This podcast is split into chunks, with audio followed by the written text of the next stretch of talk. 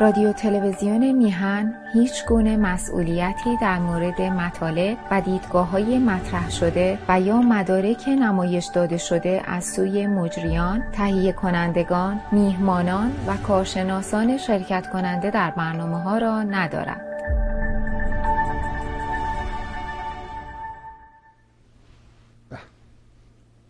با درودی دوباره خدمت یکایک شما خوبان و نازنینان، سعید بهبانی هستم. در این روز جمعه جمعه نوزدهم فروردین است و امروز هم هشتم ماه اپریل.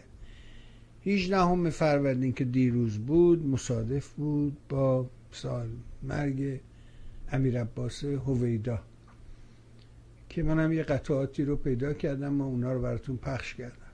ولی یه دوره جالبی است در همین تاریخ معاصر ایران، دوره امیر عباس هویدا، سیزده سال حکومت او یا دولت هویدا دوره مهمی بود و حتی بعضی معتقدند که بروز انقلاب اسلامی حاصل همون سیزده سال دولت امیر عباس هویدا بود. هویدا در یک جایی خودش شخصا وقتی که صحبت میکنه میگوید که این مملکت فقط یه شخص داره، اونم شخص اول مملکت. وقتی ازش به عنوان مقام دوم مطرحش میکنن، اون چون زیرک بود و همه بالا پایین ها رو از نزدیک دیده بود، زود جا خالی داد، گفتش که نخیر، این مملکت فقط یک شخصیت داره، اونم مقام منی اعلی حضرت آریامهر، شخص اول مملکت، ما دیگه شخص دوم نداریم. و این کارایی بود که هویدا انجام میداد. حالا در فرصت دیگر راجعش صحبت میکنیم، اما به علت یه سری تغییرات در برنامه امروز ساعتی زودتر در خدمت آقای آلبرت بوتساز خواهیم بود. اجازه بده که از طرف خودم شما خوبان و نازنینان عرض ادب و احترام کنم، سلام کنم با آقای آلبرت و سپاسگزار باشیم از همه مهرش و علی خصوص از این فرجه‌ای که به ما میده تا بتونیم از تجربه و دانشش بهره ببریم. آقا سلام میکنم به شما و خیلی خوش آمدید. با درود به شما و یکایک بینندگان و شنوندگان تلویزیون میهنی میهن در سراسر دنیا، در آمریکا، در اروپا، در ایران عزیز و کشورهای فارسی زبان یا هر جای دیگه که این برنامه رو گوش میکنن، آخر هفته خوبی رو برای همگان آرزو میکنم. بفرمایید. ممنونم ازت، سپاسگزارم. عرضم به حضورت که خیلی سوال دارم امروز آقای آلبرت، ببینیم که اگر فرجه بشه و همه سوالات برسیم. عرضم به حضورت که مهمترین داستان، بذارید از این ماجرای حملاتی که اخیراً شروع شد، دیروزم دوباره یه حمله‌ای بود در تل‌آویو و چیه ماجرا، چه می‌گذرد، اینا کیان، چیان، دنبال چه هستن در حقیقت؟ خب این حملات در واقع، خب دیروز پنج پنجشنبه شب در واقع آخرین حمله در تل‌آویو در یکی از خیابان‌های بسیار مشهور تل‌آویو، دیزنگوف، که یک خیابانیه که اکثراً برای به قول ما این طرفی‌ها ایتس هپنینگ پلیس، جایی که همه میرن برای رستوران و بار و از این برنامه‌ها، یک جوان فلسطینی که در دهکده جنین کرانه رود غربی اردن زندگی می‌کرده و به طور قانونی در اسرائیل زندگی می‌کرده، با اسلحه وارد این بار میشه و شروع می‌کنه به تیراندازی و دو نفر در اونجا در دم کشته میشن. هر دو نفر اینها سربازان سابق نیروی دریایی اسرائیل بودن، یکشون در واقع فعالیت نظامی نیروی دریایی داشته و دیگری افسر اطلاعاتی نیروی دریایی اسرائیل بوده و نفر سوم هم چون زخمی میشه امروز یا دیشب اون نفر سوم هم فوت میکنه. بنابراین شماره کشته شدگان این حمله به سه نفر میرسه. بعد این شخص فلسطینی از اون بار بیرون میاد و تیراندازی میکنه با ماموران پلیس و امنیتی و در اونجا کشته میشه. اطلاعاتی که حداقل دستگاه امنیتی داخلی اسرائیل، شباک، بیرون داده یا پلیس اسرائیل، پلیس تل‌آویو بیرون دادن اینه که این شخص یک کمک کننده ای داشته که من میرسم برام با اون مطلب. و فقط خواستم بگم در دو هفته گذشته چهار حمله در داخل اسرائیل بود که شماره کشته شدگان رو به سیزده نفر چهارده نفر رسونده. دو حمله‌ای که در جنوب و شمال اسرائیل که یکی از این حملات تقریبا نزدیک همون در جنوب اسرائیل بود و در زمانی بود که نشست نگو وزرای امور خارجه کشورهای عربی که هفته پیش راجع بهش صحبت کردیم، اسرائیل و وزیر خارجه اسرائیل و آمریکا در اونجا شرکت می‌کردن. در اونجا چند نفر کشته شدن. بعد در شمال اسرائیل باز این دو حادثه توسط دو عرب اسرائیلی بوده. من اینجا فرق میذارم برای اینکه وقتی راجع به عرب اسرائیلی صحبت میکنم یعنی شهروندان کشور اسرائیل، منتها مذهبشون فرق میکنه، یعنی یهودی نیستن، اونها شهروند کشور اسرائیل هستن. و این دو نفر عرب اسرائیلی هر دو سابقه سوء پیشینه داشتن، یعنی در زندان بودن به خاطر پشتیبانی که از داعش میکردن و در واقع این رو میتونیم ضعف دستگاه اطلاعاتی داخلی اسرائیل شباک شینبت بذاریم که این اشخاصی رو که در واقع به این ترتیب بودن هیچ وقت دنبال نکردن، پیگیری نکردن. حمله در شمال انجام میشه، باز یک عرب اسرائیلی بوده، و در حمله دیگری که در تل اویو هفته پیش انجام شد یک فلسطینی از همین دهکده جنین که یه دهکده‌ای هست که در داخل سرزمین‌های اشغالی یا کرانه رود غربی اردن هست. این دهکده که در واقع دستگاه داخلی دستگاه اطلاعاتی داخلی اسرائیل هم اطلاع دارن، من فکر می‌کنم مرکز تولید افراطی‌های فلسطینی هست.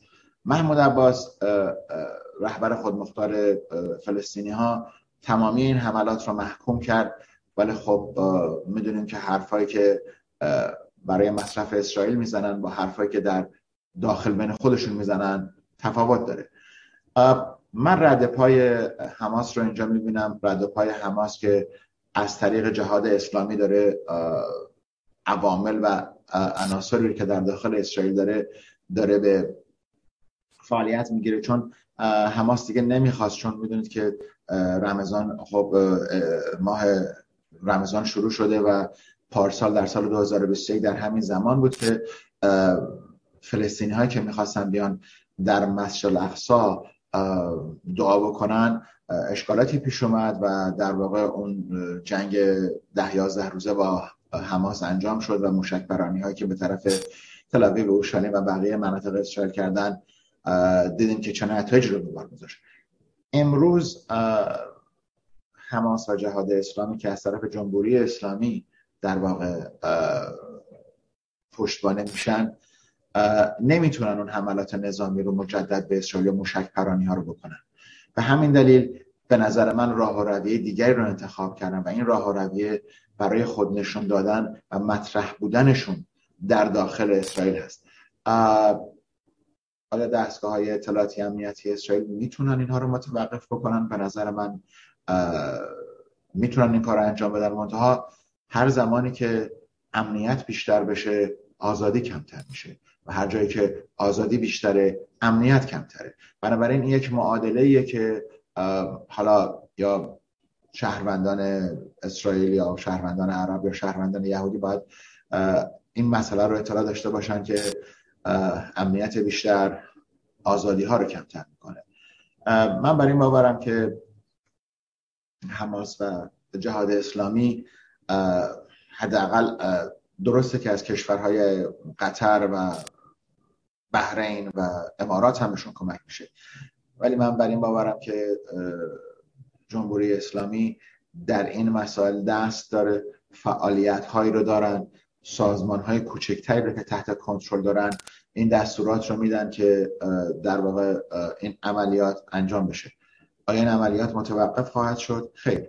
از نقطه نظر امنیتی من فکر میکنم زمانی که من میگم امنیت بیشتر میشه آزادی کمتر میشه بدین معنیه که اگر دستگاه های اطلاعاتی اسرائیل این تحقیقات رو کامل بکنن و متوجه بشن که نمیتونن شماره فلسطینی هایی که میان در داخل اسرائیل برای کار یا شماره فلسطینی هایی که از غزه میان در داخل اسرائیل برای کار کردن، اگر اونها هستن که دارن به اینا کمک میکنن، اگر اونها هستن که دارن اسلحه رو، این اسلحه بالاخره از یه جایی اومده، این سلاح‌ها که در واقع در داخل اعراب فلسطینی چون کشتار بسیار زیادی هست و خیلی از کشتارها حالا مسائل قبیله‌ای و خصومت‌های نژادی فامیلی قبیله‌ای هست، یه مقداری از این اسلحه هم بالاخره در داخل اسرائیل هست. البته آقای نفتالی بنت از شهروندان اسرائیلی که اجازه و پروانه حمل اسلحه رو داشتن خواستن که بیان و این در واقع اسلحه حمل بکنن، چون از ویدیوهایی که حداقل اومده بود بیرون به نظر می رسید که در حمله که در جنوب شده بود یکی از شهروندان اسرائیلی که حداقل اجازه حمل اسلحه رو داشت تونسته بود اون خرابکار، اون تروریست رو از پای در بیاره. آیا این روند متوقف متوقف خواهد شد؟ خیر، به نظر من متوقف نخواهد شد. متاسفانه نمیخوام امروز وارد این بحث بشم، ولی ادیان ابراهیمی مسئله، نمیخوام بگم نفرت، کلمه دیگه نمیتونم استفاده بکنم، نفرتی که حداقل در بین بعضی از اعراب وجود داره نسبت به یهودیانی که در اون کشور هستن و در واقع برعکس هم، چون در, در, در اون طرف هم یهودیان افراطی هستن که نفرت دارن نسبت به فلسطینی ها. تا زمانی که تخم این نفرت پاک نشه، تا زمانی که ما متوجه این مسئله نشیم که هر دو از یک پدر، هر دو از یک بزرگزاده، از یک قبیله، از یک فلسفه اومدیم، نمیتونیم اون نفرت ها رو در دل خودمون پاک بکنیم. در زمان استقلال کشور اسرائیل نزدیک به سیصد و پنجاه هزار نفر یهودی در اسرائیل در اون قسمت تل آویو و بقیه زندگی میکردن. امروز قریب به هفت میلیون یهودی در اونجا زندگی میکنن. تا جمعیت اسرائیل بیشتره، ولی خب بقیه اعراب فلسطینی و ملیت‌های دیگه هستن. تمامی اینا نشانگر اینه که جایی که دست مذهبیون، منظورم ملا و از این دار و دسته های مذهبی ها هستن که آخوندها بیان و نفرت رو در دل مردم تشدید بکنن و با اون اونها رو بشورونن به اینکه این حملات رو انجام بدن، ما دنیای پاکی در داخل خاورمیانه نخواهیم دید. و تأسف آوره که کشوری مثل اسرائیل با جمعیت پیشرفته‌ای که داره، با شهروندان پیشرفته‌ای که داره، که میتونه در واقع زندگی و رفاه رو به بقیه شهروندان اسرائیلی من جمله اعراب اسرائیل و فلسطینی ها بیاره، امروز اون رو محدود کردن و به خاطر اینم یه نوع بیزنس، اینم یه کاره برای اون آخونده و ملاها و بقیه، بنابراین فرقی نمیکنه. ولی ما باید رو یاد بگیریم که میتونیم در دل خودمون به طرف روشنایی، به طرف در واقع تمیز کردن افکارمون پیش بریم و زمان این رسیده که این نفرت ها رو کنار بذاریم و هر دوی ما یکی هستیم. فرق نمیکنه بین اون مسلمان و یهودی، فرق نمیکنه، هر دو از نژاد نژاد سامی، هر دو از یک جا اومدن. بنابراین انتظار این حملات رو داشته باشیم. به نظر من در تمام ماه رمضان باز همین مسائل اتفاق خواهد افتاد. در دو هفته آینده که در یک هفته عید پسخ، پساور یهودیان خواهد بود که اون هم همزمان میشه با ماه رمضان و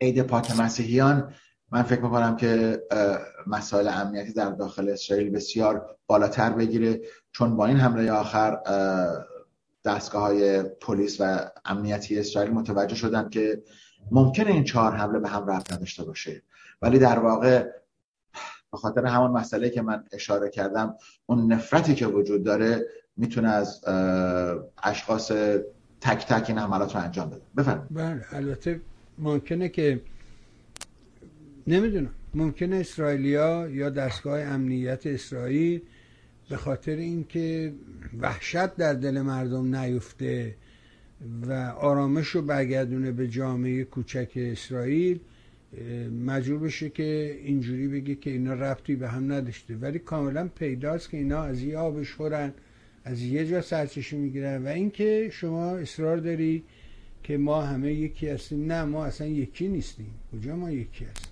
کجا من با سید علی خامنه‌ای یکی هستم؟ کجا شما با اون احمق نمیدونم حزب الله یکی هستی؟ اصلا اشاره, اشاره من به داخل اسرائیل بود.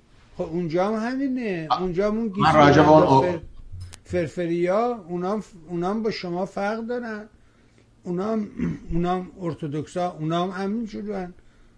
هر جا که ایدئولوژی بیاد وسط کار همین داستان ها اتفاق میفته و به حال بخوایم نخوایم اسرائیل یک مملکتی است که بر اساس دین ساخته شده، مردمان همکیش رفتن اون مملکت رو ساختن.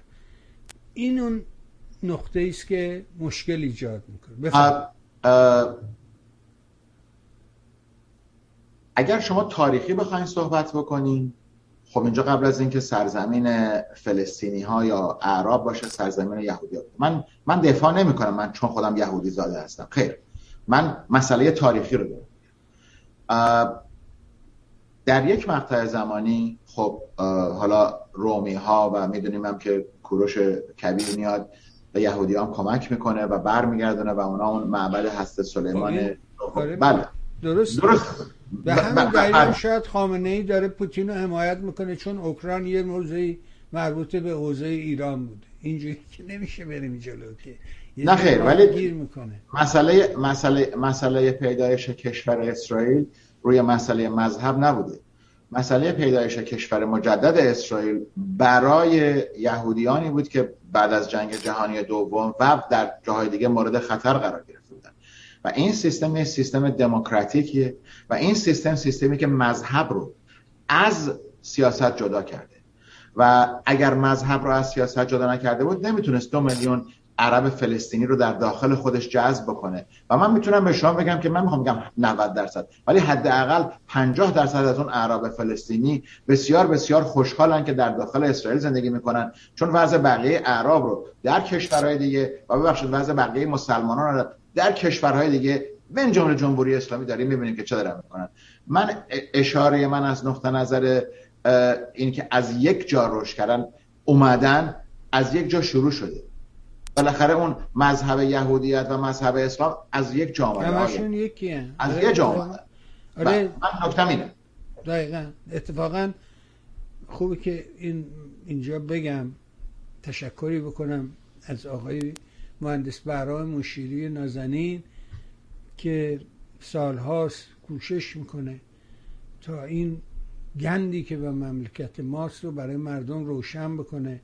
تو برنامه‌ای که روز جمعه داشت مهری به من داشت و ضمن اینکه به این شهرام همین شالاتان که آزارش داده بود در حقیقت و اون زیبا کلام موزمار خائن در حقیقت عضو جمهوری اسلامی توهین بهش کرده بود، پاسخ تندی داد و ضمن اینکه قدردانی کرد از میهن تیوی و کارهایی که ما میکنیم و گفت در اینجا هیچ کدومشون نیستن الا این بهبانی که با ناخونش گو میکنه و باید ازش تشکر کنه. اما آقای مشیری یه جا رو به نظرم پاسخ نداد و اون اینه که در مقابل این حرفایی که اینا میزنن، اونشون آقای آلبرت گفت بذار اینو همینجا بگیم، ریشه همه اینها ابراهیمه، دین ابراهیمه. یعنی اول بازی از اون شروع شده. خب اون چه کرد؟ اون اومد همه بوتا رو زد شکون به روایت خودشون دیگه، به روایت خود دینی ها اینه که اون اومده زده همه اینا رو کشته و از بین برده و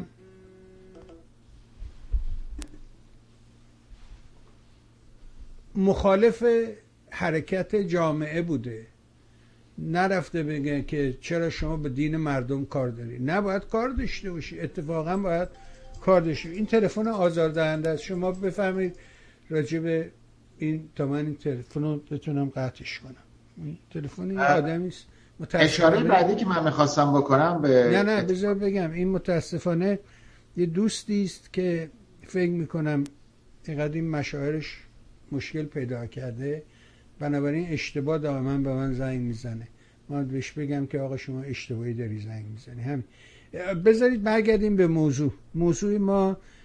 به حال این حمله ها همونطور که گفتی از یه جایی نشأت میگیره، اسلحه از یه جایی وارد میشه، اینا یه جایی ترین میبینن یا اینکه تلقین بهشون میشه، آموزش داده میشن که آقا اینجور اونجور، اینا دشمنن، اینا بهشون بالاخره اینا از یه جایی بیرون میان. اون سوراخی جا نیست الا همین جمهوری اسلامی. به نظر من سر مار اونجاست و اونجا رو باید هدف قرار داد.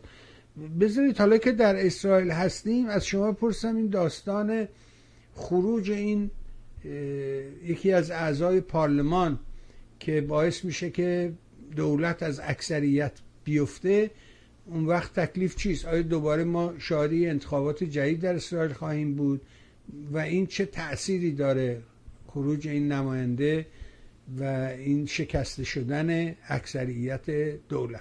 بفرمایید تا بیشتر. اتفاقی هفته پیش افتاد اینه که یکی از اعضای پارلمان اسرائیل که در داخل اتحاد احزابی که دولت رو تشکیل دادن و این بانو خانم ادیت سیلمان از داخل حزب یمینا که حزبیه که آقای نفتالی بنت اونو کنترل میکنه، از داخل این حزب اومد بیرون و گفت که دیگه نمیخواد در داخل این حزب باشه. ایشون همینطور عضو پارلمان میمونن ولی به جبهه آقای بنجامین نتانیاهو ملحق شدن.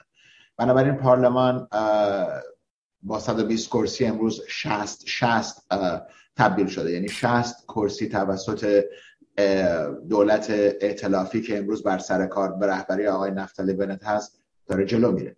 این بدین معنی نیست که آقای بنجامین نتانیاهو الان میتونن همونطور که تقاضا کردن پابلیکلی به طور باز گفتن که ما از اعضای دیگر هم میخوایم که از حزب نفتالی بنت بیان بیرون و به ما بپیوندن، برگردید به خانه‌تون، خانه شما با چپی‌ها و اعراب نیست، خانه شما با احزاب دست راستیه که ما باهاشون در واقع هستیم.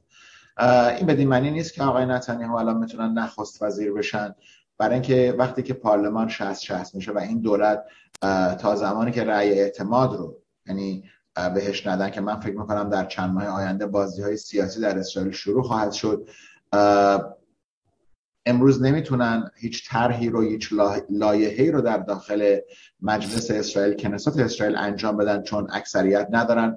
امکان اینکه تعدادی از احزاب عربی بیان و با تقاضایی که عباس منصور همون شخصی که با این ائتلاف ملحق شده و تونستن این دولت تشکیل بدن، ممکنه اون احزاب عربی بیان به کمک نفتالی بنت و اجازه ندن که سقوط بکنه.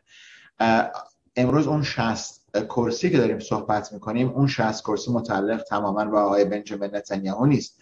نزدیک به پنجاه و شش کرسی رو آقای نتانیاهو و طرفدارانشون کنترل میکنن، چهار کرسی در دست بقیه احزاب عربیه که با دولت آقای نفتالی بنت اتحاد نکردن، بنابراین دست اونهاست و طرفداران آقای نتانیاهو و احزاب مذهبی میخوان که دست در واقع کرسی های عربی رو در اونجا کم بکنن. من فکر میکنم که سه راه بیشتر وجود نداره، یا این دولت سر کار میمونه، یا اینکه آقای نتانیاهو میان سر کار، یا اینکه انتخابات جدید شروع خواهد شد. انتخابات جدید به نظر من جوابی رو برای سیستم تعیین نخست وزیر بعدی کمکی نخواهد کرد، چون همین رویه‌ای رو که ما دیدیم امروز، این تقسیم احزاب سیاسی در داخل اسرائیل به نظر من برجا خواهد بود با برداشت یکی دو کرسی یا کم شدن یا بیشتر شدن یکی دو کرسی در طرفه. بنابراین اون چیزی که ما به عنوان بنبست سیاسی میگیم با انتخابات در داخل اسرائیل حل نخواهد شد. و زمانی که نگاه میکنیم در قسمت قبل هم اشاره کردیم شماره اعراب اسرائیلی که در اونجا هستن و رأی میدن و نزدیک به دوازده سیزده کرسی رو دارن، اونها در واقع گروهی هستن که میتونن نقش بهتری رو بازی بکنن. اگر این مسئله ادامه پیدا بکنه البته من فکر میکنم آقای نفتالی بنت اشتباه زیادی کردن.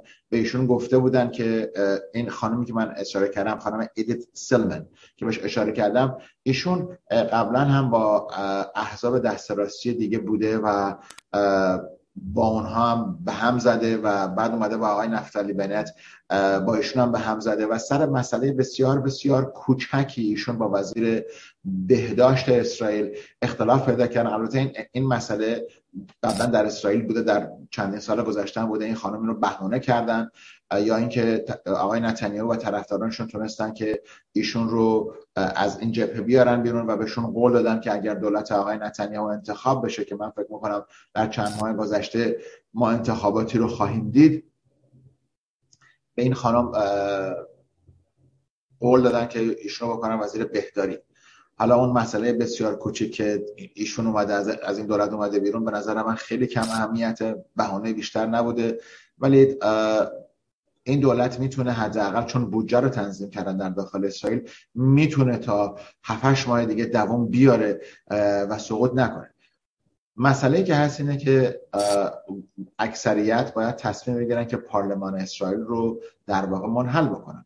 منحل کردن پارلمان انتخابات پیش میاره و تا زمانی که اون خبر در نیاد که یه عده‌ای تونستن اکثریت رو پیدا بکنن که پارلمان رو منحل بکنن، این دولت میتونه سر کار بمونه، اما طرحی رو نمیتونه پیاده بکنه. تصمیماتی که داخل دفتر نخست وزیری انجام میشه، خانه ها انجام میشه. آیا نتانیاهو شانس این رو داره که مجددا نخست وزیر بشه؟ تا زمانی که مسئله دادگاه ایشون ایشون رو محکوم نکنه و اون در واقع، اگه خاطرتون باشه چند ماه پیش من اشاره کردم به اینکه نتانیاهو میخواست در واقع قراردادی رو با وزارت دادگستری و در واقع دادستانی ببنده که بیاد کنار و اجازه بده کسی دیگری رهبری لیکود رو به دست بگیره. امروز کسانی که میخوان رهبری لیکود رو به دست بگیرن، حزب لیکود رو به دست بگیرن، فعلا در این دولت با آقایان لپید و گنز در حال اتحاد هستن. منظورم خود آقای نفتالی بنت و بقیه هستن. بنابراین شاید این دفعه اشخاصی مثل بنی گانتز و ادگل لیبرمن که قبلا هم در دولت‌های نتانیاهو بودن، شاید این دو نفر بخوان ملحق بشن به نتانیاهو. دلیلی که من این صحبت رو دارم میکنم اینه که شکاف و اختلافی هم بین آقای گانتز و نفتالی بنت هست که امروز فعلا این با این استعفایی که این خانم از این حزب داده، فعلا به نظر میاد که آقای نفتالی بنت قدری حواسش جمع‌تر شده و به مسائل داخلی حزبی، به خصوص حزب خودش، بیشتر داره توجه میکنه. باید دید که فعلا چون مسئله تعطیلات و همونجوری گفتم هفته آینده عید پسخ پساور در داخل اسرائیل خواهد بود، فعلا تغییراتی انجام نخواهد شد. البته ما هیچ وقت در خاورمیانه نمیتونیم بگیم که نخواهد شد، فقط میتونیم حدس و گمان بزنیم. بفرمایید.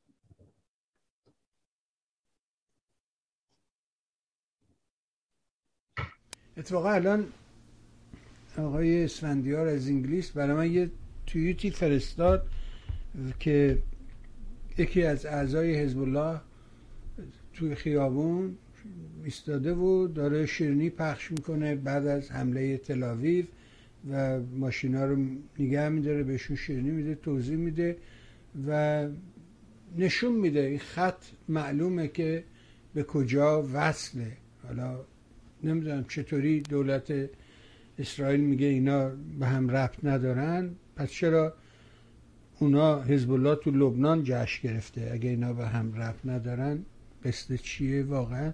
من فکر میکنم تا این آقای ببانی جانم چیزی رو که من گفتم نظر من نبود. من گفتم دستگاه اطلاعاتی اسرائیل چی داره میگه. فرمودید بله بله, بله. منم بر باور باور من برای اینه که اه اه گروهی که داره اینا رو در واقع پشتیبانی میکنه هم حماس و جهاد اسلامیه و در واقع هر دوی اینها مستقیما، به خصوص جهاد اسلامی، مستقیما از داخل تهران داره کنترل میشه و در واقع اتاق فکری جمهوری اسلامیه که من فکر میکنم شاید نمیتونه از نقطه نظر نظامی با اسرائیل درگیری پیدا بکنه یا نمیدونم به خاطر اون مسائل حمله به پایگاه کرمانشاه، پایگاه پهبادی و بقیه مسائل که نمیتونن، شاید اینطوری میخوان انتقام بگیرن. به نظر من من با تو موافق هستم، دست دست درازی داره این حملات و به نظر من اعراب فلسطینی که حمله کردن که داعشی بودن، اونها به همدیگه ربط داشتن و این دو نفر فلسطینی هم که هر دو از یک قد... یک دهکده اومدن، باز به نظر من به هم ربط داره. در هفته‌های آینده بیشتر صحبت می‌کنیم. بله، من توضیح دادم، گفتم که این حرفی که دولت میزنه حتما به خاطر اینه که میخواد آرامش بیاره توی مردم، وگرنه واقعیت این نیست. ما که داریم از بیرون نگاه میکنیم میبینیم که حتی این توییت نشون میده چجوری حزب الله داره شیرینی پخش میکنه، جشن گرفتن، میرقصن و اینا به هم ارتباط دارن و تا این داستان هست این هم هست. الان یکی از موضوعات این داستان حذف سپاه که اون مرد که دیوانه جانی جنایتکاری مثل حسین موسویان که ماجرای میکونوس را انداخت و شرفکندی و عده‌ای رو کشتن داد اونجا، گفته که حالا بیاین یه عذرخواهی بکنه دولت آمریکا بابت کشتن سلیمانی. اگر واقعا دولت بایدن انقدر ساده لوحه، اینقدر ساده میاندیشه این دستگاه، من نمیدونم چجوری پس آمریکا اداره میشه. من باور ندارم این حرفا رو. بنابراین میپرسم از شما، این موضوعی که فرمانده نیروی زمینی آمریکا اعلام میکنه که طرحی داری، این چیه و واقعا این اجازه نمیدیم که سپاه از لیست بیاد بیرون، از کجا نشأت میگیره؟ میشنوم نظر شما. خب ایشون نگفت ما اجازه نمیدیم، پیشنهاد داره، ولی قبل از که من برم اونجا نکته‌ای هست که به طور کلی سیاست آمریکا، من بارها این مسئله رو تکرار کردم، آقای پرزیدنت بایدن امروز گروگان جناح چپ حزب دموکرات، یعنی جناح چپ حزب دموکرات به رهبری وایس پرزیدنت همین خانم کامالا هریس و سناتورها برنی ساندرز، خانم وارن و بقیه. سیاست کلی آمریکا امروز میخواد که خاورمیانه را ترک بکنه، مسائل خاورمیانه را در خاورمیانه بذاره که نمیتونن و تمرکز بکنه رو مسئله چین. بنابراین در این رابطه میان هر درخواستی که جمهوری اسلامی داره مورد بررسی قرار. آقای ژنرال مارک میلی که رئیس ستاد مشترک ارتش آمریکاست، هفته پیش در صحبت‌هایی که با کمیته نیروهای مسلح آمریکا در سنا داشت، گفتش که من مخالفت میکنم با خروج و خارج کردن سپاه پاسداران از گروه لیست تروریستی دولت آمریکا و دلایلش هم ایشون یک به یک در اونجا توضیح داد و در واقع نکته که ایشون اشاره کرد اینه که این توافقی که اینها میخوان برگردن داخل این قرارداد برجام دو هزار و پانزده، همون مسائلی بوده که من و اشخاص دیگه بارها و بارها بهش اشاره کردیم. این مسئله بیشتر از دو تا سه سال دوام نخواهد آورد و اجازه خواهد داد به ایران که جمهوری اسلامی که بیاد و در واقع اون سلاح اتمی رو درست بکنه و برسه به اونجایی که میخوان برسن، اونم بعد از این مسئله اوکراین که دیدن چطور اوکراینی ها سلاح اتمیشون رو دادن، روس و آمریکا و انگلیس همه، روسیه تضمین کردن که کسی به اوکراین حمله نکنه، دیدیم حمله هم کردن و گرفتن، حالا به اونم خواهیم رسید. بنابراین وقتی که این حرف از دهن مهمترین ارشدترین مقام نظامی پنتاگون، وزارت دفاع آمریکا در میاد، این رو باید جدی گرفت. یعنی ایشون خواسته نظر خودش رو بگه و داره میگه که سپاه پاسداران سپاه گروه تروریستی هست و حالا اشاره که کرده به این مسئله برجام، داره میگه که بعد از ده ماه یازده ماه مذاکره، بعد از چک و چونه هایی که زده شده، تمامی این برجام الان گیر یک مسئله است و اونه که شما سپاه رو بیارین بیرون، ما قرارداد امضا خواهیم کرد. بنابراین ایشون نقطه نظر نظامی با در نظر گرفتن اولویت سیاست خارجی آمریکا که دیگه خاورمیانه نیست و میخواست تمرکز خودش رو در چین انجام بده، چون من بر این باورم که اروپا با مسئله‌ای که امروز آقای مکرون داره دنبال میکنه که خودش رو به عنوان رهبر آینده اروپا داره میبینه، چون خانم مرکل دیگه وجود نداره، و تشکیل ارتش اروپا و تشکیل اروپا اروپا با مسئله‌ای که پوتین نادان انجام داد، حمله به اوکراین، این بلاک ایو کشورهای اروپایی تبدیل میشه به سومین قدرت اقتصادی و مکرون میخواد که اینجا رو به سومین قدرت نظامی دنیا تبدیل بکنه، چون دیگه نمیخوان با آمریکا رابطه داشته باشن، چون نمیخوان رابطه و پیمان ناتو رو داشته باشن، برای اینکه فکر میکنن که مقاصد و اهداف سیاسی آمریکا و اروپا در دو جهت مختلف داره. حالا اونم بحث جداگانه است، من در زمان دیگری بهش, بهش اشاره بیشتری خواهم کرد. بنابراین امروز جنرال مارک میلی وقتی این صحبت‌ها رو میکنه، در واقع داره به پرزیدنت آمریکا و به نظر من تیم گرداننده مذاکرات آقای رابرت مالی که امروز فکر میکنم حتی چندین نفر از تیم ایشون استعفا دادن به خاطر همین مسئله، به خاطر همین بررسی کردن این که سپاه رو از لیست تروریستی خارج بکنن، به نظر میرسه که امروز مذاکرات هم در وین کمی نمیخوام بگم متوقف شده ولی یواشتر شده، و اون هم به خاطر همین مسئله است و بهانه که جمهوری اسلامی آورده چون دارن نفت رو میفروشن. ولی اشاره دوم من اینه که هنوز مسئله ایران با سازمان اتمی انرژی حل نشده، ولی اجازه بدیم ببینیم که من یک نکته رو اینجا میخوام بگم. همه این اتفاقات که داره میفته با در نظر گرفتن بخش قبلی که صحبت کردیم، حمله در اسرائیل و بقیه، آیا واقعا چه راهی، چه راه حلی با در نظر گرفتن صحبت‌های جنرال مارک میلی، چه راه حلی برای مسئله اتمی شدن و جم... اتمی نشدن جمهوری اسلامی وجود داره؟ خب پنج تا راه بیشتر نیست. راه اول مذاکرات و عهد قرارداده که خب برجام شد دیگه، نوشتن دیگه. راه دوم تحریماته که اونم انجام شد در زمان پرزیدنت اوباما، در زمان پرزیدنت پرزیدنت های بعدی ترامپ و حتی امروز هم در زمان آقای پرزیدنت بایدن تعدادی از این تحریمات هست. پس شماره یک بود عهد قرارداد، شماره دو مسئله تحریمات، شماره سه عملیات خرابکارانه کلندستاینز، جاسوسی و سایبری، طریقه چهارم تغییر رژیمه و طریقه پنجم عملیات نظامیه.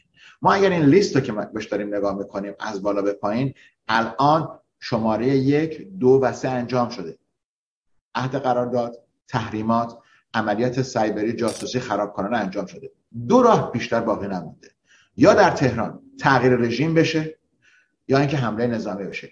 اسرائیل یا آمریکا حمله نظامی رو به تأسیسات ایران نخواهند کرد، ولی حمله نظامی رو زمانی که ایران قدرت بالستیکی و موشکی رو پیدا کنه که اون بمب اتم رو بتونه رو موشک بذاره انجام خواهد شد. من در صحبتام هفته قبل در آخر به این مسئله اشاره کردم که من تا این زمان باور نمی‌کردم که در این لیست ما به این سریعی به پایین این لیست رسیده باشیم، ولی به نظر میرسه که امروز دو راه بیشتر نمونده: یا در تهران تغییر رژیم به وجود خواهد آمد، یا اینکه اگر جمهوری اسلامی اون بمب اتمی دسترسی پیدا بکنه مسئله بالستیکی و موشکی خواهد بود. البته کاخ سفید با من آقای رابرت مالی رو ارزش زیادی براش قائل نیستن. ایشون در دور اول در دور اول در زمان آقای اوباما به نظر من به آمریکا خیانت کردن، امروز هم همین عمل رو دارن انجام میدن و ایشون سرکرده گروه‌های چپی و مخالفه که داره این مسئله رو انجام میده و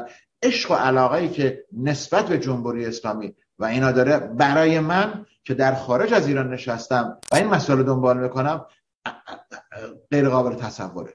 و متاسفانه آقای بهبهانی این رو بهتون بگم که درگیری هم در پشت پرده بین آقای بلینکن و آقای رابرت مالی هست.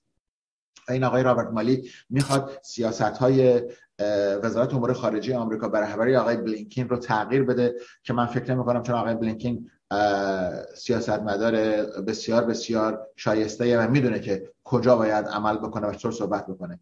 بنابراین امیدوارم که این آقای رابرت مالی نتونه موفق باشه در کارش، چون تصویر خوبی در جلوی ما نه.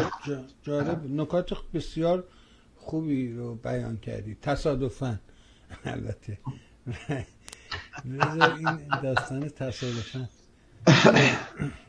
ارزم به حضور شما که این داستان چپ که مثلا صحبت میکنی خیلی جالبه، یعنی هستن کسانی که در دستگاه آمریکا هستن، جزء ادمینستریشن هم گاهی هستن، اینا مخالف آمریکان و اصلا آدم حیرت میکنه.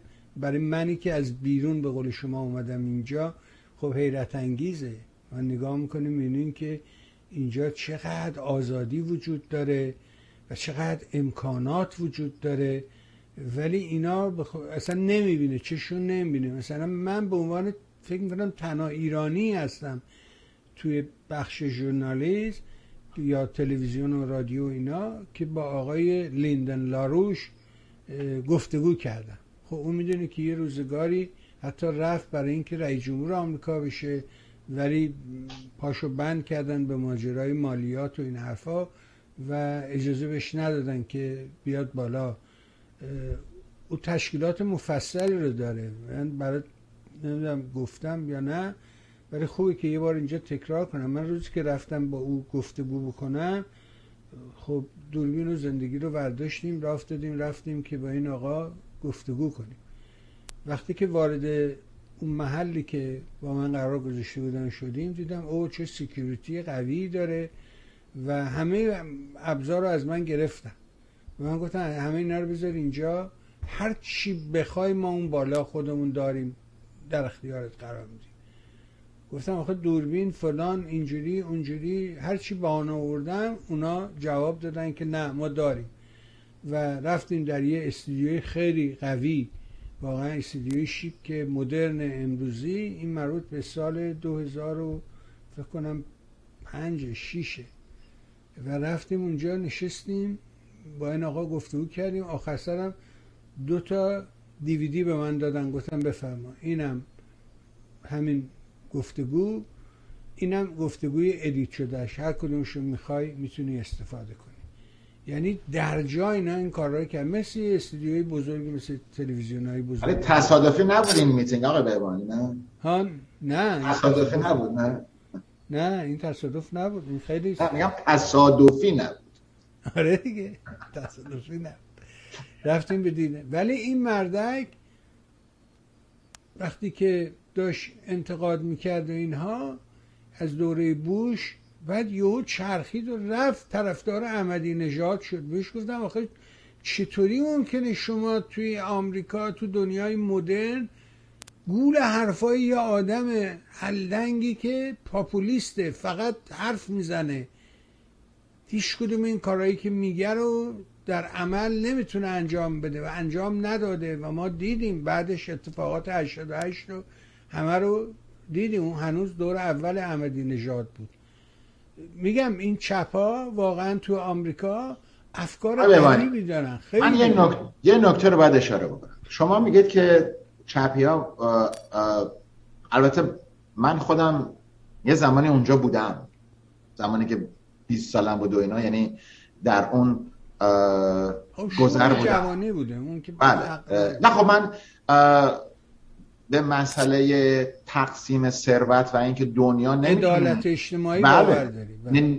هنوزم باور دارم. بله. ولی شما زمانی که میگین مخالفت اونها چپ یا مخالفت سیاست آمریکا هستن، مخالفت سیاست امپراتوری آمریکا هستن، یعنی این که نمیخوان آمریکا به عنوان قدرت اول در دنیا شناخته بشه. من بارها به این نکته حساس شدم. آره این خوبه کرد. ولی اینکه بریم ب... از اینجا راه بیفتیم بعد بریم طرفدار احمدینژاد بشیم یا مثل رابرت مالی طرفدار جمهوری اسلامی بشیم خطرناکه. خب خب باید ببینیم که بله. بله خب در اینجا شما باید ببینین که اونهایی که پشت سر آقای رابرت مالی هستن و قول‌هایی رو که برای آینده به ایشون دادن و همین شخصی که شما اشاره کردین، اینها همه ببینید در یک سیستم کپیتالیستی آمریکا از نقطه نظر من زمانی که چپا میان با سیاست آمریکا مخالفت میکنن، با سیاست در واقع اقتصادی آمریکا میگن ما نباید این کار رو انجام بدیم، ولی چین‌ها اگه بیان برن این کار رو بکنن درسته. در حالت آقای حالا رابرت مالی و بقیه شما توجه بکنید آقای برمانی، سیاست خارجی آمریکا بارها من اشاره کردم اقتصادی شده. کمپانی‌های بزرگ هستند که سیاست خارجی آمریکا رو کنترل میکنن. منظور من از کنترل نیست که بیان در داخل وزارت امور خارجه با آقای بلینکن میگن آقا اگه این کارو نکنی مثلا ما میندازیمت بیرون. خیر، سیاست‌هایی انجام میشه، تصمیم‌گیری‌های در داخل بوردروم و این شرکت‌ها و کمپانی‌ها و شرکت‌های بزرگ انجام میشه. این و این شرکت‌ها مالتی نشنال هستن، یعنی در یک کشور فقط اساس شعبه کارمند و دستگاه و سیستم ندارن، در کشورهای دیگه. بنابراین اونها فقط به یک چیز ایمان دارن، قیمت سهامشون، درآمدشون و درآمدی که برای رؤسا ایجاد میکنن. بنابراین مخالفت اونگور من دفاع نمیکنم از چپی‌ها، چون اصلا آبم با اینا توی جوب نمیره، هیچ وقت نمیرفته، حالا که دیگه به خیلی بدتر.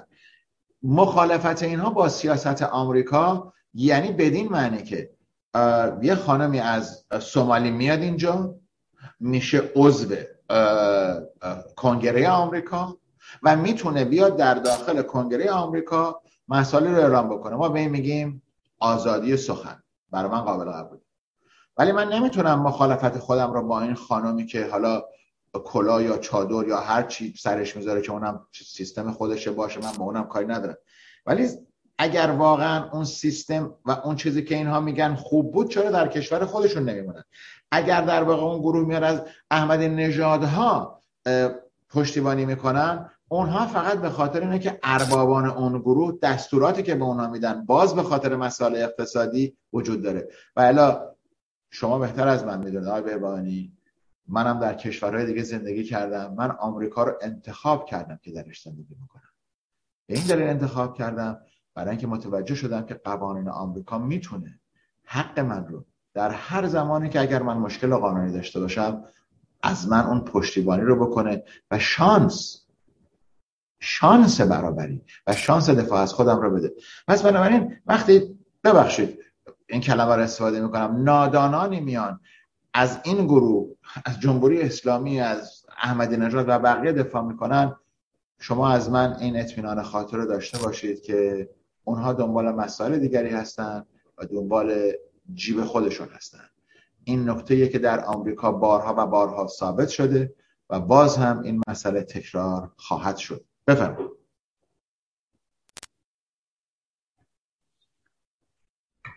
آره دیگه، این یه سیکلیه که اتفاق میفته.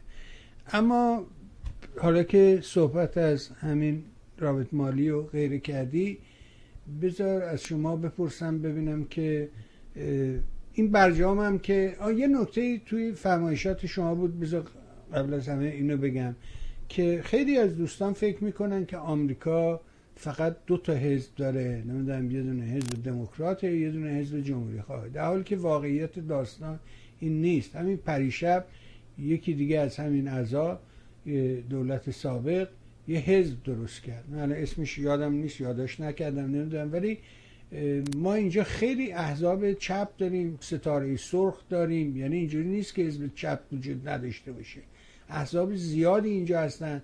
ولی اینا چون قدرت مالی ندارن، توان مالی ندارن، هیچ وقت نمیتونن بیان رقابت کنن با دو تا حزب قدیمی کهنه گردن کلفتی مثل دموکرات و ریپابلیک. تاریخاً هم میدونیم که ریپابلیکن ها قبلا لیبرال ها بودن، یعنی همین قسمت چپ دستگاه بودن، و دموکرات ها سرمایه دارا و مزرعه دارا و زمین دارا بودن. ولی در یه پروسه‌ای این تغییر میکنه و ریپابلیکن ها میشن همین گروه که هستن سرمایه‌داران بزرگ، و دموکرات ها که قبلا سرمایه‌دارا و زمیندارا بودن این بار تبدیل میشن به حزب عدالتگران و همین چپ در حقیقت. ولی احزاب زیادی در آمریکا وجود داره، علاوه خصوص احزاب چپ مثل ستاره سرخ، حزب ترو، اینا پراودا، اینا همه مجله دارن تحت عنوان مجله حقیقت و اینا، و همون رفتارها رو دارن. ولی جایی در عرصه سیاست ندارن، به خاطر اینکه بودجه و بنیان مالیشون ضعیفه. حالا این هم خواستم اینجا توضیح بدم، ولی بذارید تو صحبتت بود راجع به وضعیت برجام و این برجام رو بالاخره چجوری میبینی؟ چون شما اشاره میکنید به این موضوع که دو تا راه بیشتر وجود نداره، یا تغییر رژیم در تهران یا اینکه اسرائیلیا بالاخره بیکار نخواهند نشست. قبل از اینکه به اون نقطه برسه اینا همین سر گیر برجامن.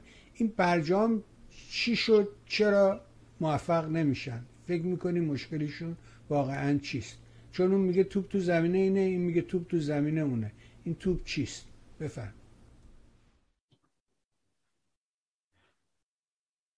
وجه مشترک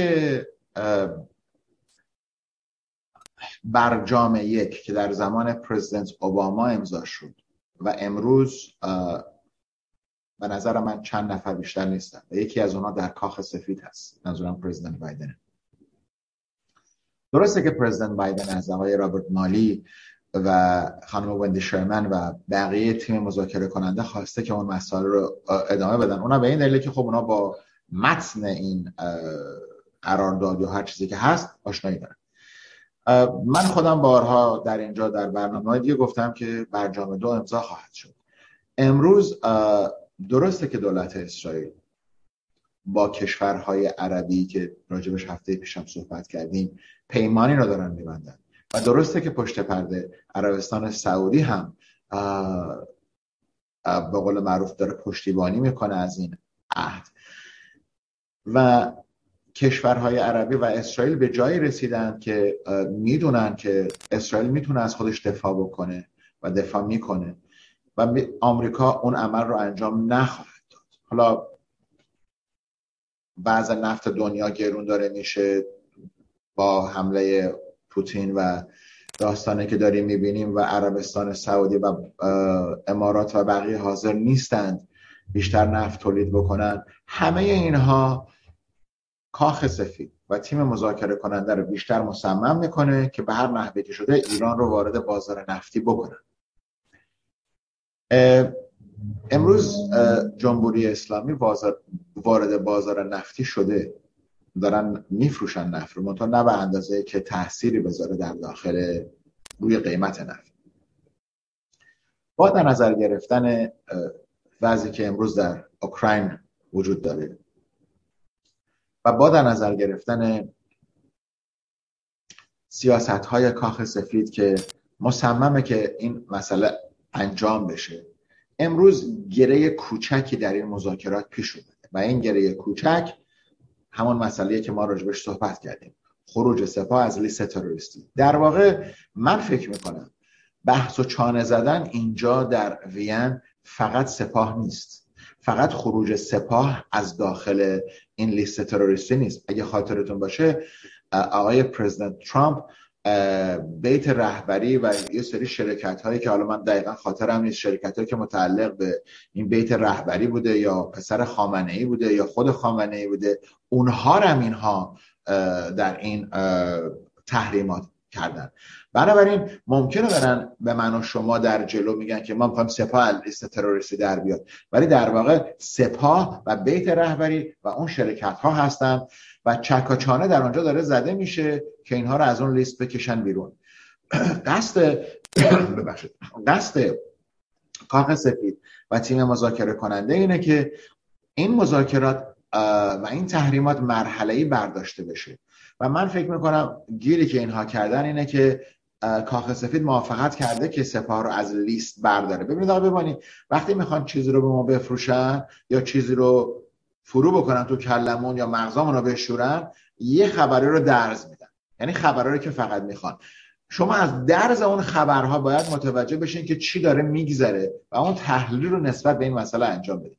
اتفاقی که امروز داره در وین میفته چکاچانه‌های آزاد کردن پولهای ایران نیست، چکاچانه فروش نفت نیست. امروز چکاچانه ها فقط سر سپاه و قسمت ها از کاری که سپاه میخواد بکنه و برداشتن تحریمات از روی بیت رهبری و اون دار و دسته‌ای که خودشون دارن، اوباش و اراذل، و به نظر من در قسمت آخر مسئله بالستیکی ایرانه، مسئله موشکی ایرانه. چون برداشت آمریکا، برداشت کاخ سفید از این مذاکرات اینه که در یک مقطع زمانی اینها وارد مذاکره میشن که دو مسئله بسیار مهم رو که مسئله دخالت جمهوری اسلامی در منطقه دو و مسئله موشکی ایران هست رو تحت کنترل بیارن.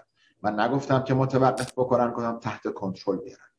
امروز با استعفای رئیس جمهور یمن و دخالت‌های مثبت سازمان ملل و اتفاقاتی که در واقع داره در یمن میفته، عربستان سعودی به رهبری امویزی محمد محمد بن سلمان ام بی اس ببخشید سعی داره میکنه مسئله یمن رو حل بکنن که در واقع یکی از این دندانهای مار افعی جمهوری اسلامی رو بکشن.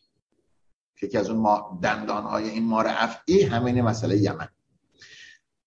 عراق رو کاری نمیتونیم بکنیم. بنابراین اگر نمیتونن و عربستان سعودی به امارات متوجه شدن که نمیتونن این مسئله رو انجام بدن، بنابراین خودشون تصمیم گرفتن که مسائل منطقه‌ای رو حل بکنن. استعفای رئیس جمهور یمن، همین آقا که فرار کرده عربستان سعودی، و سپردن وظایفش به یک شورای ریاست جمهوری، نشانگر یک مسئله است که عربستان سعودی داره نزدیک میشه با حوثی‌ها.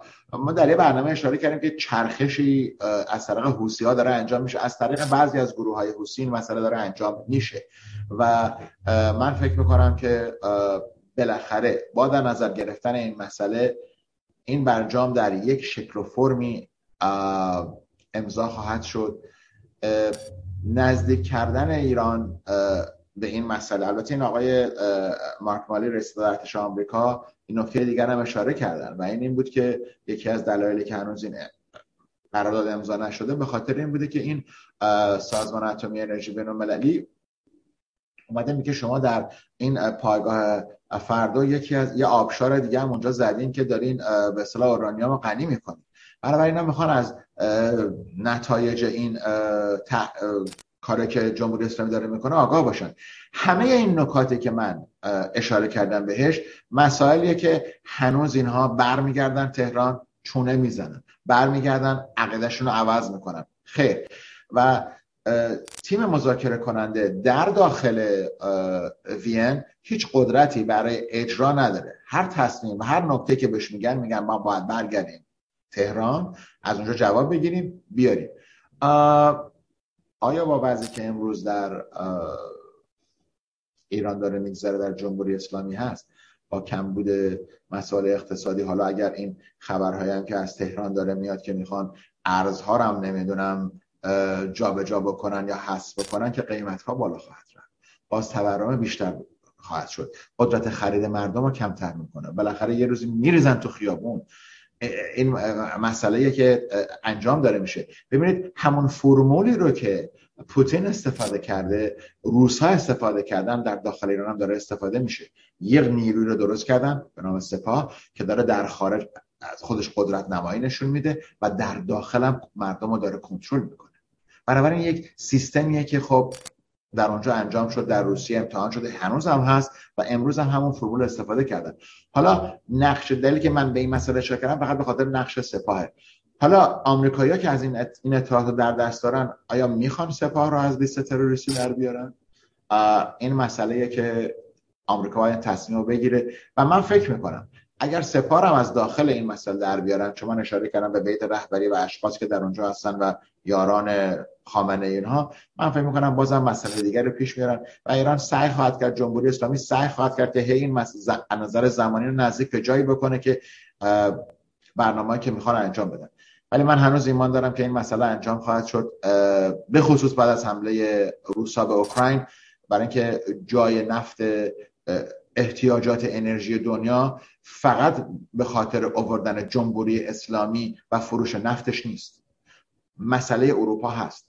اگر در روز یک بیلیون دلار از روسا انرژی می خریدن، امروز تبدیل شده به هفت بیلیون دلار.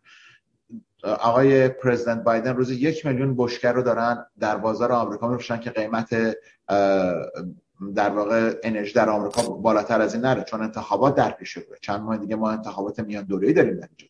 بنابراین همه این مسائل بستگی داره که به چه سرعتی میتونن این قرارداد امضا بکنن. من هنوزم ایمان دارم که این قرارداد امضا خواهد شد به یک شکل و فرمی، یا حداقل آمریکایی‌ها فکر خواهند کرد که اوکی اجازه بدین که ایران بیاد شروع بکنه، جمهوری اسلامی این کارو انجام بده، اگه نشد دوباره ما تحریماتو برمیگردونیم سر جاش، کاری که پرزیدنت ترامپ کرد.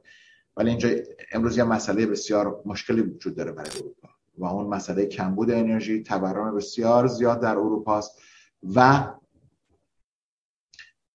جدا شدن اروپا و آمریکا است، برای اینکه مقاصد هر دو یک جور نیست. آمریکا دارن سعی میکنن انرژی رو به اروپا بدن ولی زمان خواهد برد و من فکر میکنم مسئله برجام دو بالاخره به سرانجام خواهد رسید. بفرمایید. درسته، منتها اگر که جمهوری اسلامی توان اداره رو داشته باشه، یکی از مشکلات الان دوباره حمله پهپادی بوده به عین الاسد که بعد از اینکه عراق و اون اربیل و پریشب زدن دوباره به سمت عین الاسد هم حمله کردن، پهپادا رو رو هوا سپر دفاعی عراقی‌ها بالاخره اونا رو منهدم کرده، یا دفاع آمریکایی‌ها که در اصل باید بگیم سپر دفاعی آمریکایی‌ها باعث در حقیقت این ماجرا شده که اون دوتا پهپاد رو هوا منفجر بشه. ولی اینا در سوریه با موشک حمله کردن و زدن چهار تا آمریکایی رو کشتن. کشته شدن هر یکی از این آمریکایی‌ها به باور من تاثیر مستقیم میذاره روی امضا شدن یا نشدن این برجام. شما میخوام بپرسم چرا جمهوری اسلامی در شرایطی که واقعا احتیاجی نداره، اینجوری که خودشون اعلام کردن که ما میتوانیم بدون این اجازه کارمون رو پیش ببریم، آیا واقعا میتونن کارشون رو پیش ببرن تا این شرایط؟ چی میلی وضعیت اقتصاد اون مملکت آشفته رو؟ البته تا اونجا که من اطلاع دارم چند سرباز آمریکایی مجروح شدن، نمیدونم اگر کشته شده باشن، ممکنه شما اطلاعتون از من دقیق تر باشه. ولی مسئله گیر کردن امضای مجدد برجام همین جاست همین جاست که خب نیروهای آمریکایی یا تیم مذاکره کننده داره میبینه که هنوز قرارداد امضا نشده ولی اینا حملات توسط گروه‌های نیابتی جمهوری اسلامی داره انجام میشه، یعنی کسایی که مجروح شدن مجروح شدن بنابراین اتفاقی که داره میفته اتفاقیه که به نظر من باز هم ادامه داشت. من اشاره کردم که نیروی رو درست کردن که در خارج داره در قدرت نمایی میکنه و در داخل داره دشمنان رو کنترل میکنه. از اینجا من میخوام پلو بزنم به این مسئله حالا اقتصادی ایران یا مسئله که آیا شما سوال کردین که اینها میتونن. اشکالی که در امروز وجود داره در داخل ایران، اشکال اون فرهنگ غلط مذهبیه که مردم باور دارن.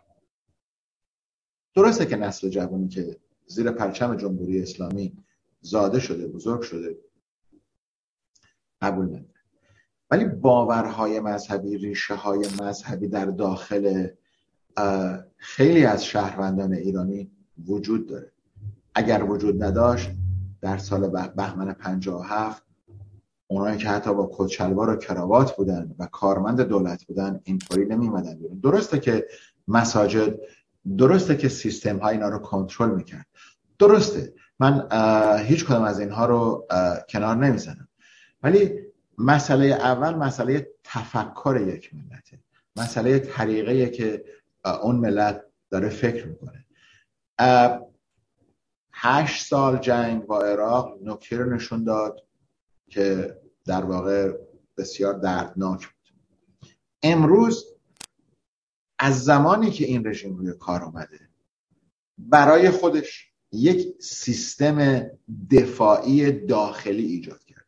این سیستم دفاعی داخلی که منظور من حالا بسیج گروه‌های لباس شخصی هستند، سپاه هست، هر گروهی که هست، در واقع داخل مملکت رو داره کنترل میکنه. این همون درست سیستمیه که در واقع اشخاصی مثل پوتین و بقیه یاد گرفتن که نمیتونن روسیه رو بدون قدرت داخل، یعنی روسیه کشوری نبوده که خودش بخواد بگرده، اون کی جی بی و دستگاه اطلاعاتی امنیتی میگردن اون کشور رو.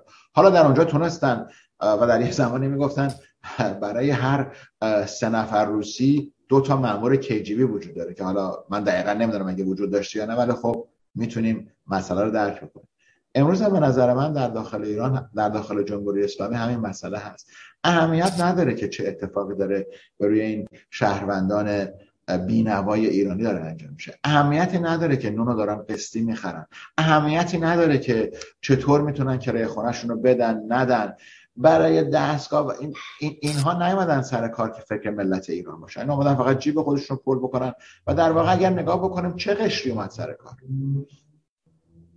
چه قشری امروز داره در واقع جمهوری اسلامی رو میگردونه، اونها اهمیتی نداره. اون ادبیاتی که استفاده میکنه، حالا از همون رئیس جمهور سابق که شما بهش اشاره کردین احمدینژاد تا بقیه، شما نگاه بکنید که حالا این آقای که اومده رئیس جمهور شده که من نمیدونم میگن شش کلاس سواد داره. خب ببینید شما در اول برنامه راجع به کسی مثل هویدا صحبت کردین که البته من فکر نمی‌کنم سیزده سال حکومت ایشون جمهوری اسلامی رو سر کار آورد. جمهوری اسلامی رو دموکرات‌ها و همین چپیایی که شما بعضی موقع ازشون پشتیبانی می‌کنین سر کار آوردن. پدر جمهوری اسلامی دموکرات‌ها هستن، نه هویدا.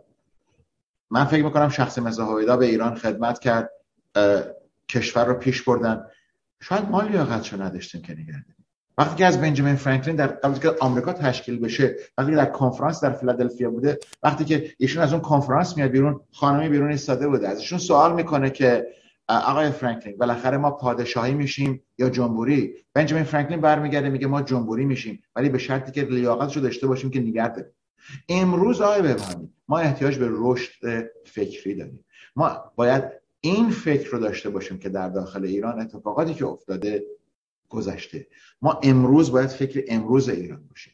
حالا من اون لیستی رو که اشاره کردم که حالا دو تا راه حل بیشتر نمونده، به نظر من دو تا راه حل بیشتر نمونده، یا تغییر رژیمه یا حمله نظامی نه توسط اسرائیل.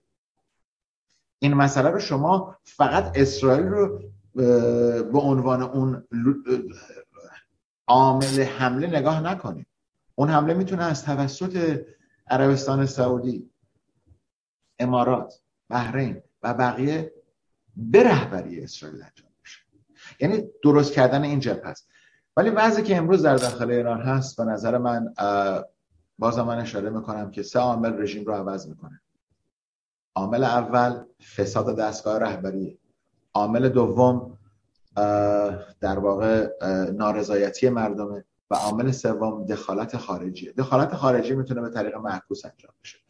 حالا امروز آیا ما اون دخالت خارجی رو داریم؟ خیر. امروز داریم می‌بینیم که دولت‌های خارجی و اروپایی از جمهوری اسلامی پشتیبانی دارن می‌کنن. بنابراین برداشت من اینه تا زمانی که کاخ سفید، کشورهای اروپایی به خاطر منافع خودشون از جمهوری اسلامی پشتیبانی بکنن و برای مسئله انرژی خودشون بیارن این کشور رو مجدداً به بازار نفتی و بازار اقتصادی و تحریمات رو حالا به هر نحوی که هست برای مسئله برجام بردارن، این رژیم عمر بیشتری پیدا خواهد کرد. کسانی که این رژیم رو عوض خواهند کرد از نظر من ملت و شهروندان ایران هستند و اونها کسانی خواهند بود که میتونن اون مقابله رو انجام بدن. متاسفانه اگر این پول هم آزاد بشه به بهانی گیر کسی جز این آباشار آزل نخواهد. بفرمایید. ممنون. خیلی خوب، خیلی بحثای داغی بود. ممنون از اتهامات که به من زدی. چه اتهاماتی؟ آه چپی. آره اون شما میگه چپی نیستین. دوستان از من میپرسن. عرفدار چپ هستید شما. آره خیلی.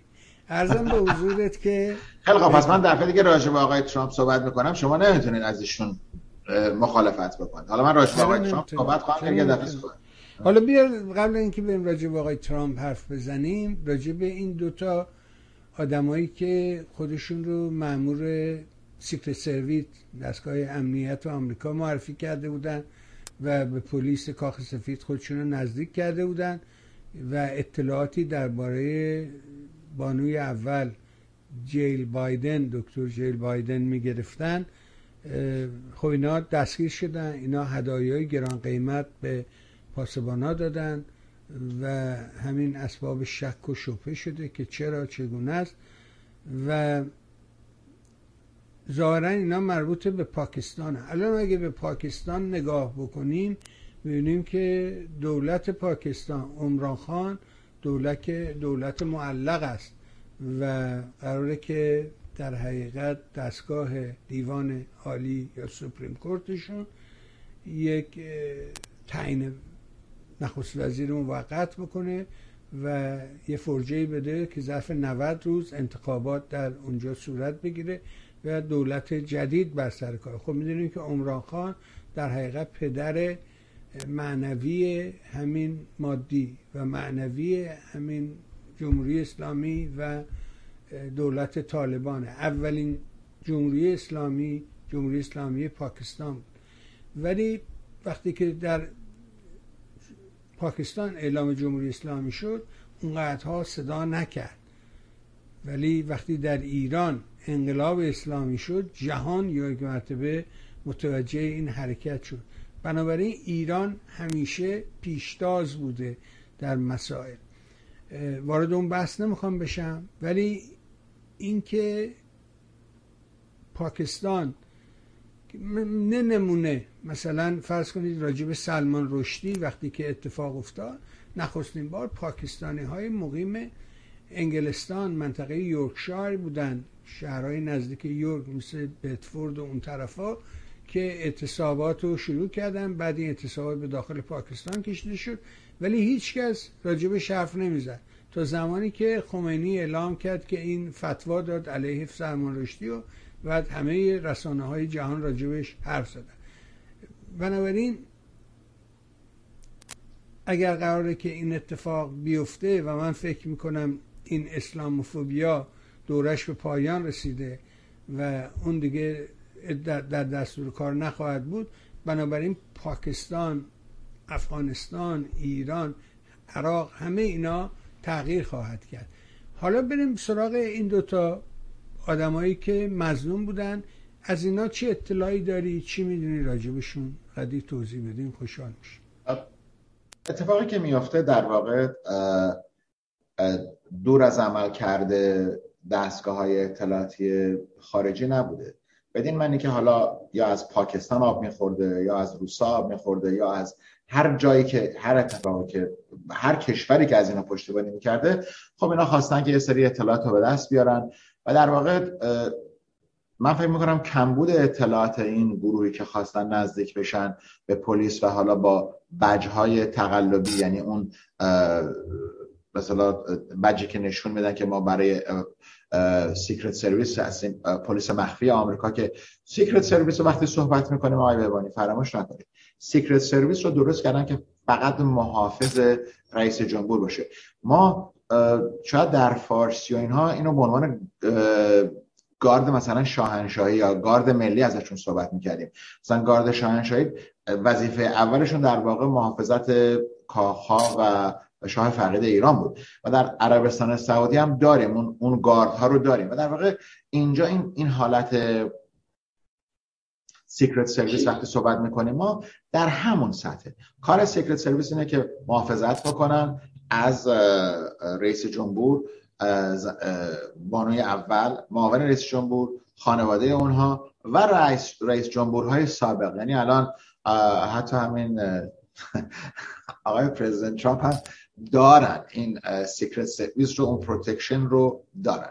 بنابراین خندیدی دیدی طرف خندیدی خنده به خاطر شما است، برای اینکه یکی دوستا برادر میشه اینکه دوستا برای من ایمیلی فرستاده بود که خواهش می‌کنم راجع به این مسئله آقای ترامپ صحبت بکنید که من صحبت خواهم کرد. بنابراین اینا کار اصلیشون اینه و من اهمیت زیادی براش قائل نیستم، برای اینکه دو نفر پلیس معمولی یا پلیس محافظتی به نظر من اشتباهی کردن که باید بوده اون مسئله رو به مافوق خودشون یا بر طبق اون کاری که دارن بس اطلاع میدادن، اطلاع ندادن و اشتباه از اونجا شروع میشه و زمانی که اطلاع داده میشه اونا بالا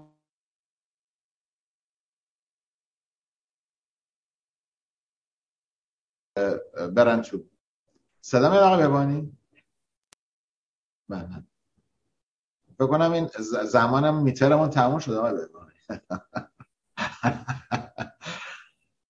بله در حال اهمیت آنچنانی نداره، ولی مسئله پاکستان رو من بهش اهمیت بیشتری میدم. حالا شما به اسلاموفوبیا اشاره میکنین، اشکالی در زمان طالبان در رابطه آمریکا و پاکستان پیش اومد و اون اشکالی که پیش اومد اینه که پاکستان هم از آمریکا یاد گرفت که چه میتونه انجام بده و درسی رو که یاد گرفتن به نظر من خیلی ساده بود که میتونن در داخل در کار همسایه‌های نزدیک خودشون دخالت بکنن و این دخالت در واقع در جایی باشه که تغییر رژیم یا کسی که میاد سر کار به نفع اونها باشه. اشکال داخلی پاکستان انتخاب نخست وزیر یا هر کسی دیگه من فکر میکنم یه مسئله داخلی برای خودشون، ولی سقوط عمران خان به خاطر پشتیبانی های بی جایی بود که از گروه طالبان و در واقع دستگاه اطلاعاتی آمریکا در زمانی کمی دیرتر متوجه این مسئله شدن که دخالت های پاکستان در افغانستان و بروی کار آمدن امارات جمهوری افغانستان بیشتر از اونی بوده که فکر میکردن. حالا این سه جمهوری اسلامی رو امروز که به کار انداختن آیا تاریخ مصرف اینها تمام شده؟ من فکر میکنم اینطوری به نظر داره میرسه، برای اینکه دردسری که گروه‌های جهادی برای آمریکا تولید کردن. آقای بهبانی فراموش نکنید بیست ساله که آمریکا داره با این گروه‌های جهادی حالا در داخل افغانستان جاهای دیگه می‌جنگه، نزدیک چهل ساله که اینها متوجه این مسئله جهادی شدن. اون اژدهای دو سری که در خاورمیانه در ایران و افغانستان متولد شد که یک اژدهای یک سر اژدها به عنوان جمهوری اسلامی و یک سر اژدها به عنوان طالبان بود، باز برمیگره به اون نکته که من اشاره کردم آقای بهبانی. باورهای شهروندان افغانی همینه، یعنی اگر یه نسل رو در زیر پرچم آمریکا در اونجا به دنیا آوردن و بعد دخترها رو فرستن به مدرسه که برن مدرسه و دبیرستان و اینها، امروز اونها آمدن نخره خانم‌ها بیشتر از شش کلاس نمیتونن درس بخونن. خب یه تضادی رو به وجود میاره، همون تضادی که در داخل جمهوری اسلامی پیش اومده و اونجایی که من میگم میرن بالاخره ملت بیرون میریزه، به نظر من بیرون خواهد ریخت و بسیار البته زمان بشه نمیدونم ولی تغییر در راهه. آره قبل از اینکه افغانستان وارد پیکچر این ماجرا بشود یاد باشه که ایران و عربستان این دو سر مار بودن و زمانی که محمد بن سلمان ام بی اس اومده سر کار که من به اون خیلی باور دارم به حرکاتش به رفتارش، حتی این پوست خربوزه‌ای که زیر پاش انداختن می‌بینی که امروز ترکیه اون پرونده ها رو ارجاع داد به خود محمد بن سلمان که بره رسیدگی کنه، یعنی داستان قاشقچی که یه پوست خربوزه بود براش ایجاد کرده بودن همون شاهزاده های عربستانی علیه این، ولی بالاخره تونست از توش بیرون بیاد. خیلی کار سختی بود ولی بالاخره وقتی پرونده ها رو ترکا بیست و شش پرونده رو بیست و شش مظنون رو پروندهش رو ارجاع کردن به عربستان، یعنی اینکه پرونده تمام بسته برید دیگه پی کارتون.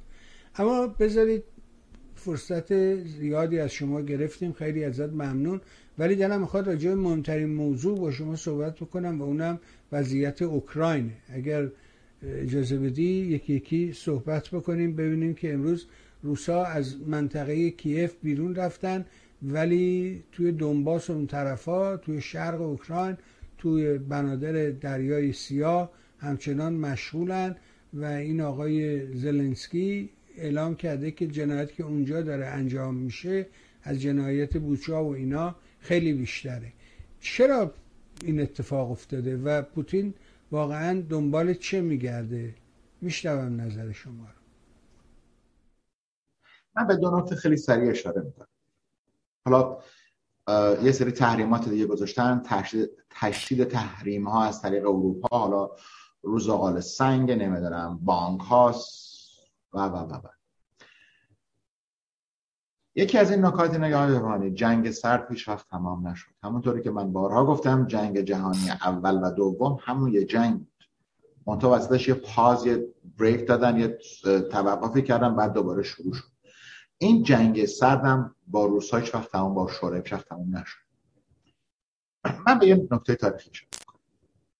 در سال هزار و نهصد و سی و نه در زمان استالین در اتحاد جماهیر شوروی اون موقع آقای استالین اومد به کشور کوچک فنلاند گفتش که شما یه جزیره دارین اینجا، این جزیره رو به ما بدین، ما میخوایم کنترل دریای سیاه و بقیه نیرو دریاییمون رو داشته باشیم، اینجا رو شما ببینید، در مقابلش ما به شما یه سری جنگل در جایی که با هم هممرز هستیم میدیم. کشور فنلاند هم گفت که خیر ما این کارو نمی‌کنیم. نیروهای روسی حمله کردن به فنلاند. هزار و نهصد و سی و نه حالا جنگ جهانی اول هنوز در واقع به این شکل فرم خودش شروع، جنگ جهانی دوم به این شکل فرم شروع نشده، ولی خب می‌دونیم که اروپا در حال جنگ. فنلاندی‌ها حالا از نیروی دریایی با همون چهار پنج تا ده تا هواپیمای قراضه‌ای که داشتن جلوی روس‌ها ایستادن و روس‌ها نتونستن، یعنی اتحاد جماهیر شوروی نتونست اون جزیره رو بگیره، اما یک جنگ فرسایشی رو راه انداختن و بالاخره فنلاند رو شکست دادن و فنلاند مجبور شد قراردادی رو امضا بکنه با روس‌ها که زمین‌های بیشتری رو به روس‌ها دادن و در مقابلش هیچ چیزی نگرفتن. فکر کنم امروز هم همین چیز داره اتفاق میفته. امروز هم در اوکراین درست همین داستان اتفاق افتاد. این پوتین اومد گفتش که اوکراین اصلا کشور نیست، این لوهانس و دونباس که دو تا جمهوری هستن در این پایین گرفته و اولی که خواستن با, با اوکراین مذاکره بکنن گفتن شما بگید که نمیخواد جزء ناتو بشید، نمیخواد این کارو بکنید، و امروز متاسفانه اوکراین سرزمین‌های بیشتری رو از دست خواهد داد و روس‌ها اینجا رو خواهند گرفت و پس هم نخواهند داد. حالا هر چقدر تحریم هم انجام بشه، مگر اینکه پوتین عوض بشه، مگر اینکه پوتین بره کنار، اینها پس نخواهند داد تا زمانی که پوتین سر کار خواهد بود. این مسئله رو در دهه پنجاه در کره هم پیاده کردن. یعنی همین اتحاد جماهیر شوروی اومد با کره شمالی این کارو کردن و گفتن به کره جنوبی حمله بکنن. چه اتفاقی افتاد؟ آمریکا در مقابلشون ایستاد، کره جنوبی رو نجات دادن، تقسیم کردن و و اشتباه پوتین هم همینجا بود. اومدن گفتن اروپا متحد نمیشه، نمیتونه و بازم اشتباه کردن. ولی در داخل روسیه امروز اتفاقاتی افتاده. اتفاقات اینه که بعد از اینکه پوتین سر کار اومد، پوتین و دار و دستش ثروتمند شدن، ولی مردم روسیه ثروتمند نشدن. درست شبیه جمهوری اسلامی. پوتین یه نیروی رو درست کرد چون میدونست که کشور روسیه فقط به قدرت کی جی بی میتونه زنده بمونه و سر کار بمونه. همونطور در زمان تزارهای روسیه هم همین برنامه بود که به تکیه و پشتیبانی نیروهای امنیتی و حالا نیروهایی که داشتن، نیروهای نظامیشون، تونستن اون دربار رومانوف رو نگه دارن. امروز زمانی که پوتین میاد حمله میکنه، نه برنامه ریزی نظامی داشته، نه آمادگی برای این حمله داشته. به این سربازها و به نیروهای خودش گفته ما میخوایم تمرین نظامی بکنیم. خب اینا اومدن اونجا دیدن که بسته های غذایی که براشون اومده مال سال دو هزار و پانزده اصلا اکسپایر شده، نمیتونن بخورن. یارو سرباز روسی اومده بنزین اضافه تانکشو فروخته به این یکی از این اوکراینی‌ها، یه پولی رو گرفته که بتونه غذا بخوره. وقتی که آمادگی نداشتن، تعلیم نداشتن، بدین معنی که پوتین در داخل کشور خودش یه فکری رو کرده بود در داخل روسیه، ولی وسیله‌ای که خواست اوکراین رو بگیره که نیروی نظامی خودش بود، این وسیله آمادگی رو نداشت. اما به خاطر مسائلی که در چچنیا، در ازبکستان، قفقاز، گرجستان و بقیه کشورها کرد، به این مسئله رسیده بود که میتونه این عمل رو انجام بده. پوتین دنبال یک مسئله بود. وقتی که از قفقازستان و ازبکستان و گرجستان و چچنیا شروع کرد، شروع کرد در واقع امپراتوری خودش رو درست کردن و شروع کرد کارت ها رو به هم چسبوندن، کارت چچنیا، کارت ازبکستان، قفقاز و بقیه. ولی بزرگترین کارتی رو که باید بود در داخل این امپراتوری، بزرگترین آجری رو که باید بود در داخل این امپراتوری میذاشت، آجر اوکراین بود و این آجر براش خیلی بزرگ بود و داره رو سرش خراب میشه. متاسفانه وقتی که ارتش ها نمیتونن برنامه‌های نظامی خودشون رو پیاده بکنن، وقتی نمی طرح درستی ندارن، شروع میکنن به کشتار بیگناهان، شروع میکنن به کشتار و فجایع و در واقع حالا از بیمارستان حمله کردن، ترن استیشن حمله کردن، هر جا که دستشون رسیده رسیدن و تجاوز کردن و سوزاندن و دستگاه امنیتی سرویس های پلیسیشون هم میگن که نخیر، این تصاویری که دارین میبینین همه اینا استیج شده، ساختگیه، هیچ کدوم از این اتفاقا نیافتاده. بنابراین این نتیجه گیری رو من میخوام انجام بدم که امروز پوتین دوچار دردسر بزرگ میشه. دردسری که پوتین دوچارش شده اینه که من اشاره کردم الان دو کشور داره از بین میبره، یکی اوکراینه که داره میسوزونه، میکشه و خراب میکنه، و یکی هم کشور خودش که از نظر اقتصادی داره از بین میبره. متاسفانه استانداردی که در داخل روسیه وجود داره از نظر اقتصادی که البته خیلی کم به این اشاره کردن، یعنی هیچ وقت اشاره نکردن یکی از دلایل حمله پوتین به اوکراین مسئله اقتصادی بود و اگر پنجاه درصد گندم خاورمیانه داره از اوکراین و روسیه میره و ذخایر انرژی که در همین قسمت شرق اوکراین وجود داره و بنادری رو که داره در واقع پوتین از اوکراین داره میگیره و گازهایی که احتیاج هست و در داخل اون دره آزوف هست که در واقع از راه کریمه باز میشه میاد به این طرف، همگی اینها نشون نشون از این مسئله است که پوتین فکر مسائل اقتصادی هم بود و اینها رو به عنوان غنایم جنگی میخواد از اوکراین بگیره بابت خرابکاری خودش. ولی دو مسئله اینجا ظاهر شد، در خاتمه این رو بگم. یک، سیستم پوتین، سیستم روسیه هنوز سیستم خرابیه. دو، ارتش روسیه ارتشی نیست که بتونه ابرقدرت باشه. امروز از نقطه نظر اقتصادی روسیه از نقطه نظر تولید خالص ملی در در رده هشتاد و پنج بعد از کره جنوبی قرار داره. از نقطه نظر درآمد ناخالص ملی بعد از مالزی و بلغارستان قرار داره. خب جای بدی نیست، خیلی بهتر از جمهوری اسلامیه، اما برای یک ابرقدرت سابق این جایی نیست. بنابراین پوتین اشتباه کرد. امروز تنها راهی که داره میبینه اینه که فقط هر چی سر راهش میاد رو از بین ببره که فقط به اوکراین نشون بده که ما صاحب شما هستیم، ولی چنین نخواهد بود. نگرانی من از اوکراین نیست، نگرانی من از اینه که اوکراینی ها در فکر هستن که جنگ رو حداقل حملاتی به داخل روسیه بکنن، چون سران نظامی اوکراین این صحبت رو دارن میکنن که جنگ زمانی خاتمه پیدا خواهد کرد که ما بریم داخل روسیه. من این مسئله رو نمیبینم. نیروی دریایی روسیه لطمه زیادی در اون بنادر خورده و دچار حمله شده. اما متاسفانه پوتین، من فکر میکنم، از نقطه نظر من فکر میکرد که اون نیرو رو داره که بتونه این عمل رو انجام بده و حداقل قربانیان اوکراین، خراب شدن این کشور و اتفاقاتی که افتاد ثابت کرد که روسیه این قدرت رو نداره و اون گروهی که میگن چینی ها پشت سر این مسئله بودن و پشتیبانی کردن رو من قبول ندارم. در هر حال در هفته آینده بیشتر راجع به مسئله صحبت خواهیم کرد. بفرمایید. ممنونم ازت، سپاسگزار از فرجه‌ای که در اختیار ما قرار دادی. اما بازم میگم اشتباهات پوتین یکی دوتا نبود، مهمترین اشتباهش داستان آقای ترامپ بود و اینکه ترامپ ناتو رو تضعیف کرد، اختلاف ایران و آمریکا و اروپا رو در حقیقت شدت بخشید. رو اون در حقیقت رو اینا حساب باز کرده بود که اشتباه بود و این اتحاد رو هیچ کس باور نمی‌کرد که چجوری یه شبه اروپایی‌ها در مقابل این جریان قرار می‌گیرن. بازم ممنون از شما، سپاس از همه مهرت، از این فرجه‌ای که با ما میدی.